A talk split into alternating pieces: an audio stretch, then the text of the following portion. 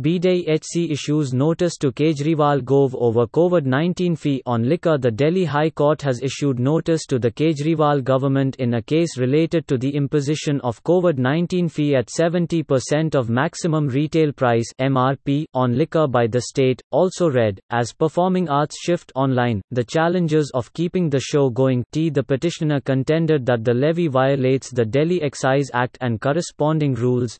Further, the petitioner said the levy of the fee is over and above the MRP, which is not permissible. The court has listed the matter for May 29. G. A gender studies graduate became